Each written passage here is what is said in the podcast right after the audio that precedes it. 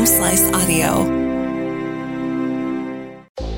Welcome to Doc Talk, a weekly podcast featuring Monument Health physicians addressing medical topics. Tune into your health with Monument Health.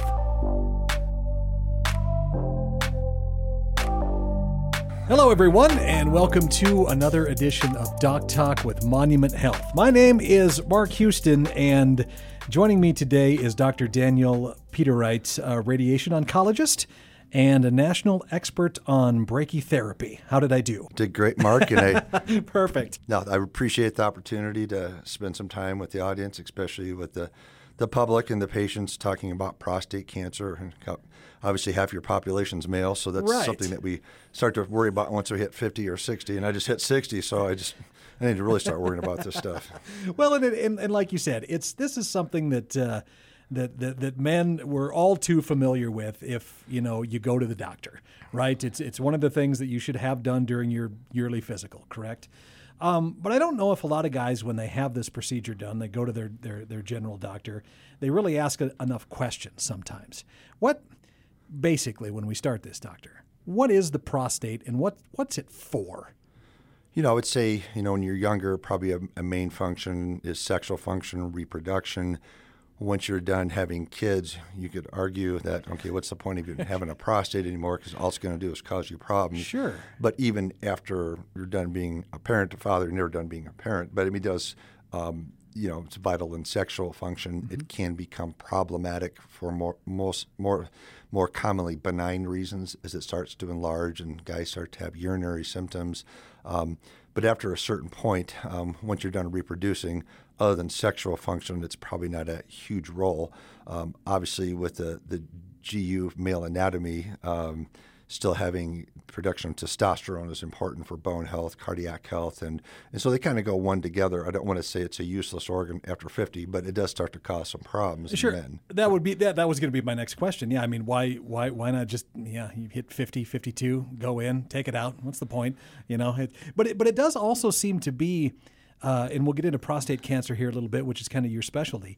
Uh, it is it's a pretty slow moving cancer, isn't it? Right. So you'll often hear guys, I've even heard doctors and the physicians in the doctor's lounge say, well, if you get prostate cancer, it's not a big, big deal. You may die with it, but not from it.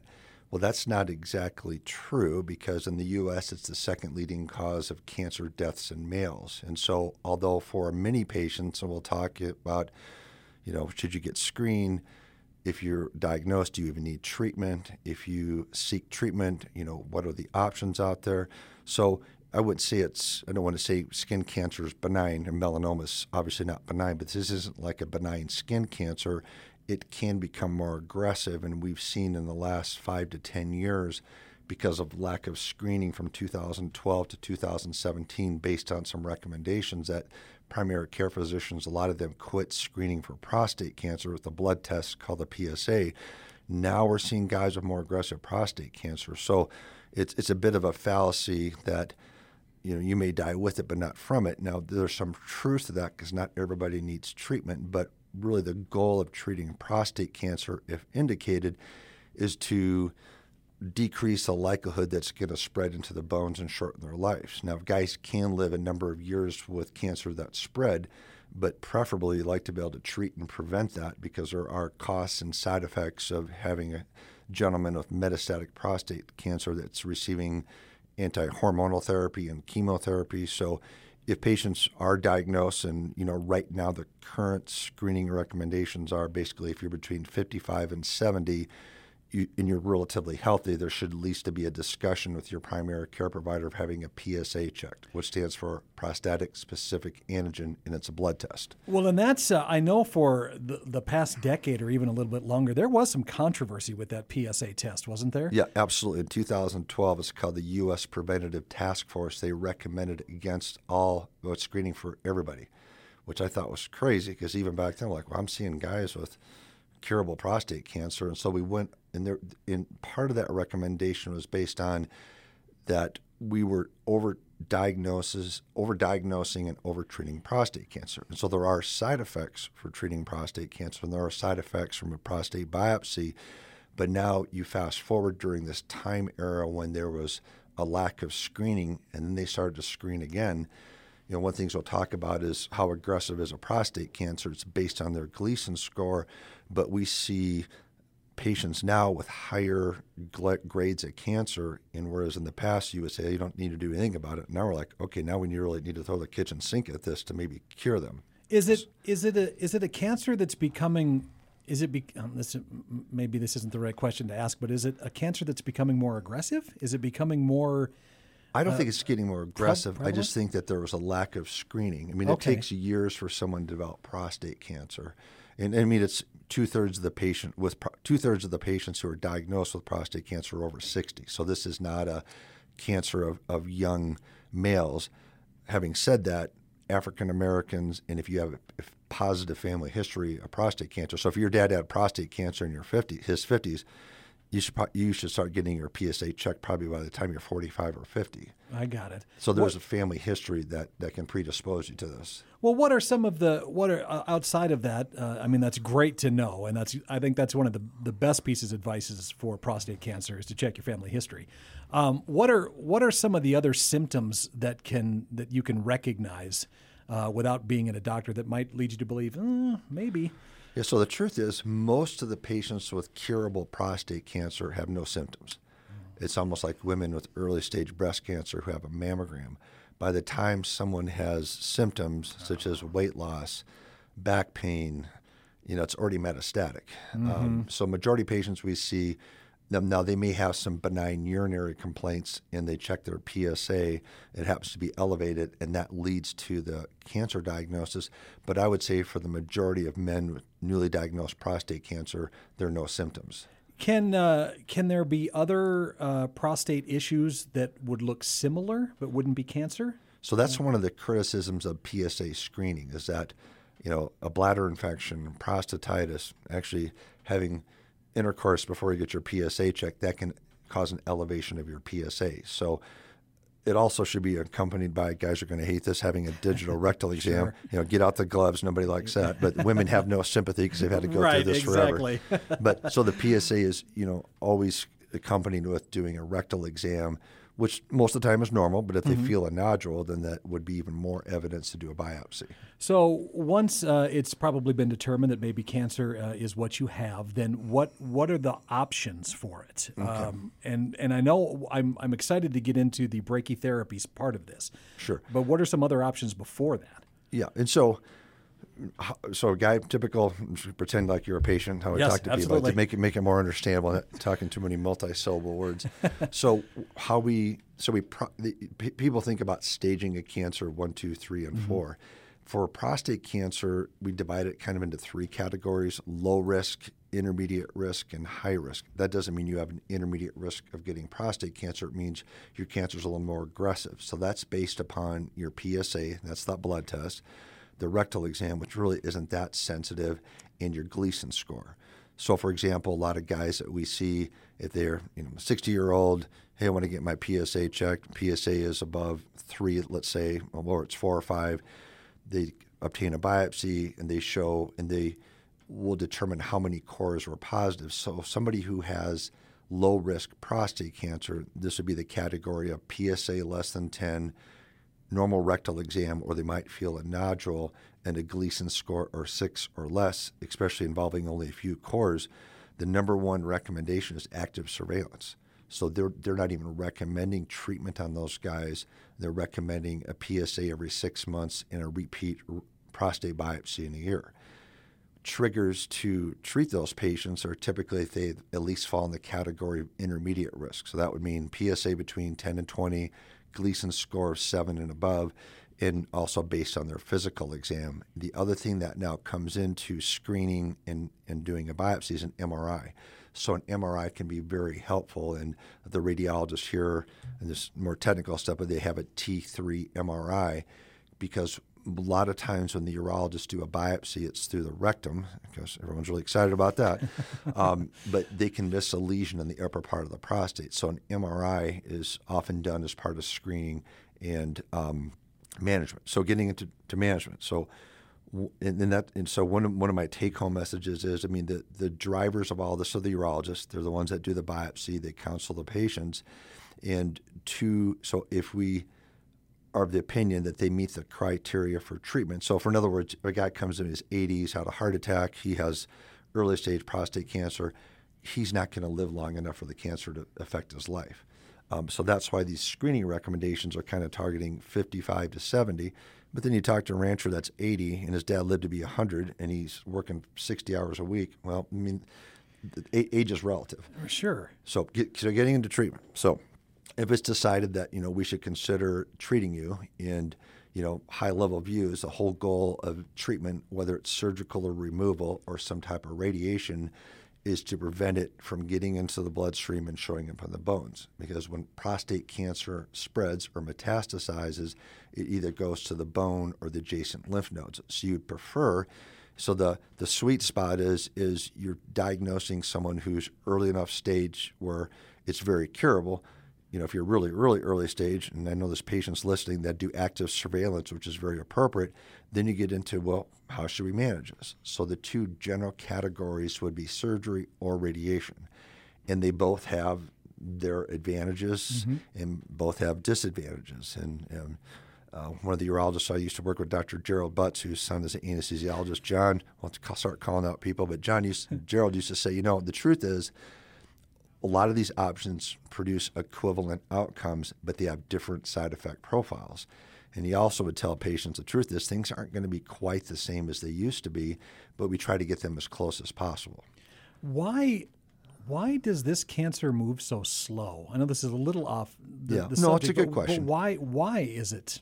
In general, you know, if you take this may not seem well it's kind of related. If you look at early stage breast cancer or really early stage cervical cancer it takes years to develop a cancer. Because it just one cell doesn't go to you know a cancer the size of a golf ball within right, a year. It takes right. a long time. But prostate cancer majority of the time is relatively slowly growing. Okay. But that gets into treatment as well. If you were on active surveillance and your PSA goes up from 5 to 10 in a, in a year well, that's an indication the cancer is probably getting a little more aggressive.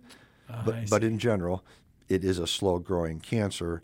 But now that we're diagnosing patients later in their life than mm-hmm. they could have been diagnosed earlier, yes, they're having more aggressive prostate cancer, but I think that's due to a lack of screening in the from 2010 to 2020. Got it. Uh, now I know one thing I, I think you're going to be you are excited to talk about is is uh, brachytherapy, right? Uh, which is another uh, big part of this, and I uh, had very limited knowledge about this when I knew we were going to be talking to you, doctor. So I started to look at some pictures of how this procedure works. Right. And it's fascinating.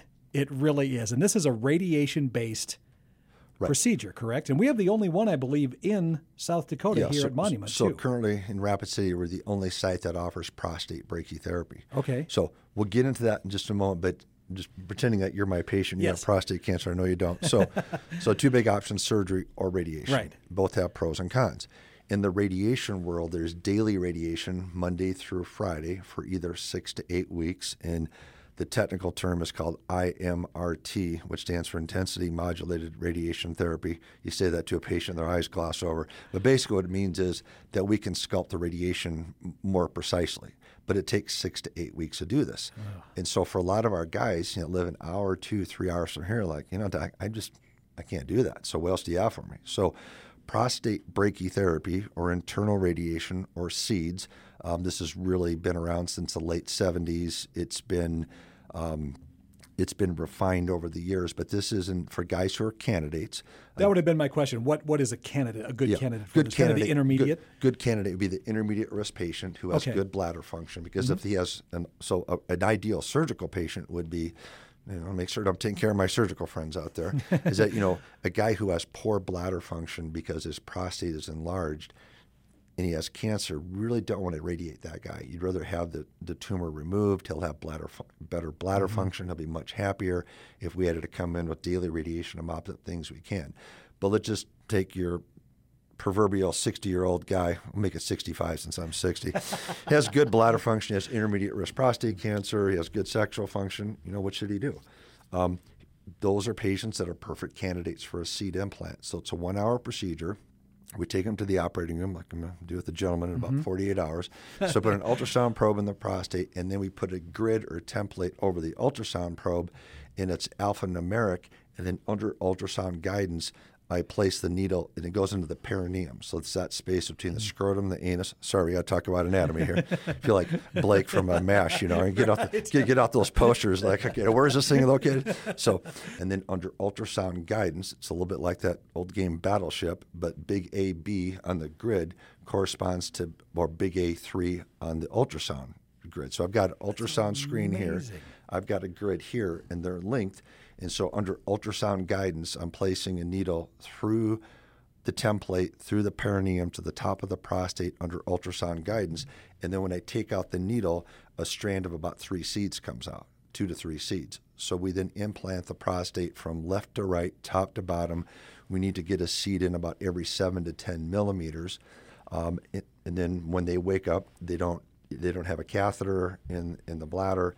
Um, they're radioactive for about six months. So I was going to say those seeds are yeah, so are- radioactive yeah, so, the- so these are radioactive seeds, Okay. typically I 125, and they have a half life of 60 days. So, over a six month period of time, they emit the radiation. And so, that radiation is concentrated right into the prostate. Uh, there are some precautions. We basically tell guys that you should keep an arm's distance from little kids and pregnant women for about two months. But there's very little dose of radiation that anyone receives. right. Uh, their spouse can sleep next to them. They're not going to get any radiation. The main short term side effect from this is urinary irritative symptoms for a month or two. But that's why you want to be selective in who you offer this to because if a guy has poor bladder function because his prostate's enlarged, this isn't a good option for him.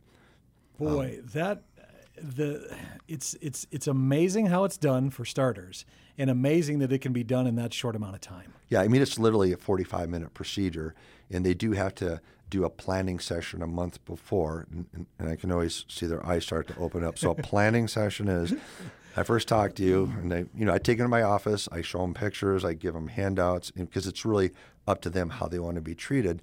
But the next step to do this is a volume study. So they come in, we don't give them any sedation, put their legs up in stirrups, put the ultrasound probe in the rectum, take pictures of the prostate from top to bottom, takes 10 to 15 minutes, and mm-hmm. that's it. Then the physicist determines how many seeds to order. Oh, I see. So, So- it's it's it's very specific. It's very specific, Yeah. and, and so that's called low dose rate brachytherapy because the dose delivery is at a slow rate over six months. And then at some point, we need to talk about this with guys with high risk prostate cancer. They receive a different type of prostate brachytherapy called high dose rate. And we just started doing that again in the last two years. But we, we should stay on this topic for now, and then we can transition to that one. sure. Is uh, can this be used for any other type of Yeah, of so cancers? I'm by training I'm a brachytherapist. I'm originally from South Dakota and went to Augie, then USD, then I went to Badgerland out of Madison, Wisconsin. Thought, you know, I kind of want to get back home. So part of the goal coming back here was to offer these services because it wasn't being done here when I moved here in '99. Um, but so my initial area of research and interest is in GYN cancers. So in the world of cervical cancer, and arguably we should never see advanced cervical cancer because there's a good screening test. But if those women don't receive brachytherapy, they're not going to be cured. They have to have it.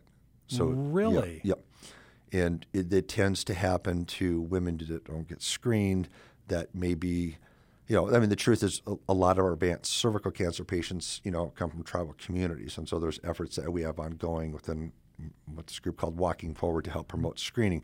But the, the short answer is for GYN cancers, it's life saving. If women don't have brachytherapy who aren't surgical candidates for cervical cancer, we can talk about that next time. Yeah. They have to have brachytherapy. And so the way we've done it here, it's very involved, but it requires we do what's called MRI guided brachytherapy and with a with a collaboration with anesthesia, radiology, we've been able to pull this off. But so it's it's definitely critical in, in the management of gynecologic cancers. Oh, this is this has been just totally fascinating, uh, Dr. Petereit. Um, and I we're going to have to have you back again to get uh, into some more of these, uh, the, the more of this brachytherapy stuff specifically, because this is you know, patients aren't hearing about it. And- Right, And, so right. for rural populations, and we're rural here, Yeah. you know, for in, in this includes a lot of America, if, if guys live a couple hours away from the cancer center, and surgery is a good option for a lot of patients. So put that on the table. But if they don't, if they decline a non surgical approach and they only have access to daily radiation for two months, that is really inconvenient. And the truth is, the cure rates are just as high with seed implants or prostate brachytherapy compared to all other approaches. In some circum- in some situations, the cure rates are a little bit higher. Well, I know you've had uh, you've you've literally had patients. Uh, I believe we were talking just a little before this that have that have uh, that have fallen out of the sky to see you, doctor. Yes. Um, would you care to elaborate on that Yeah. a little bit? So interesting story. So, so I like to This fish. is I'm great. down at Angostura. Must, it was July second. I wanted to get up early and go fishing, and I wake up and get out of the cabin, and the sun is just blinding, and I can hardly see. And I hear this massive swooshing sound, and I look up, and there's this hot air balloon about ready to crash into where we were staying. And I hey, you guys okay? Is everything all right? Say, yeah, yeah. We just saw this area is really flat. We'd like to land there, so that's fine. And so they landed, and they had a family with them from Florida, and they were kind of freaked out about how friendly people are in South Dakota. Like, yeah, sure, land them where I'm staying. I don't care. so I go down there and say hi to them, and the family from Florida, I think, so freaked out. Like, okay, well, isn't don't you guys have a lot of guns out here? Like, don't worry, we're all friendly. Until the guy comes and picks him up in his truck, and he looks at me, and he goes, "You're Dr. Peter, right?" You put seeds in my prostate 10 years ago, and I'm doing great. So I relay this story to my nurse, and she goes, You know, wherever you go, you're picking up patients. I said, You know, it's not intentional. I just, I can't help it. He dropped out of the sky. But it was kind of a, a fun and fascinating story that gentleman that we did this on 10 years ago, you know, just literally drops out of the sky on That's July 2nd. that's amazing. Uh, well, it's been it's been a lot of fun talking with you, uh, Dr. Petereit, radiation oncologist at Monument Health, uh, national expert on brachytherapy, and we're going to have you back to dive into this a little deeper. I think at some point. Okay. That would be great because a lot of other issues we'd like to talk about high dose rate brachytherapy and patient access and some national initiatives that we're actually leading from Rapid City. But no, I appreciate the time. And I had notes to talk to you for three hours, but well, Well, you know that's the thing. I've I've come across a, a good handful of doctors now from Monument, and what what I'm I'm finding out to almost every single one of you is the unbelievable passion you have for what you do. All of you, and and you you all have almost said to the same talk to the same. You know, I could I could talk for hours about this, and that's that's what we want in our medical community and in our doctors and it's it's so it's so uh, heartwarming, I guess, to know that you exist here in our town. well, I appreciate the opportunity to share a part of the story, and I'm happy to come back. So just let me know. We will. Thank you very much. Thank you.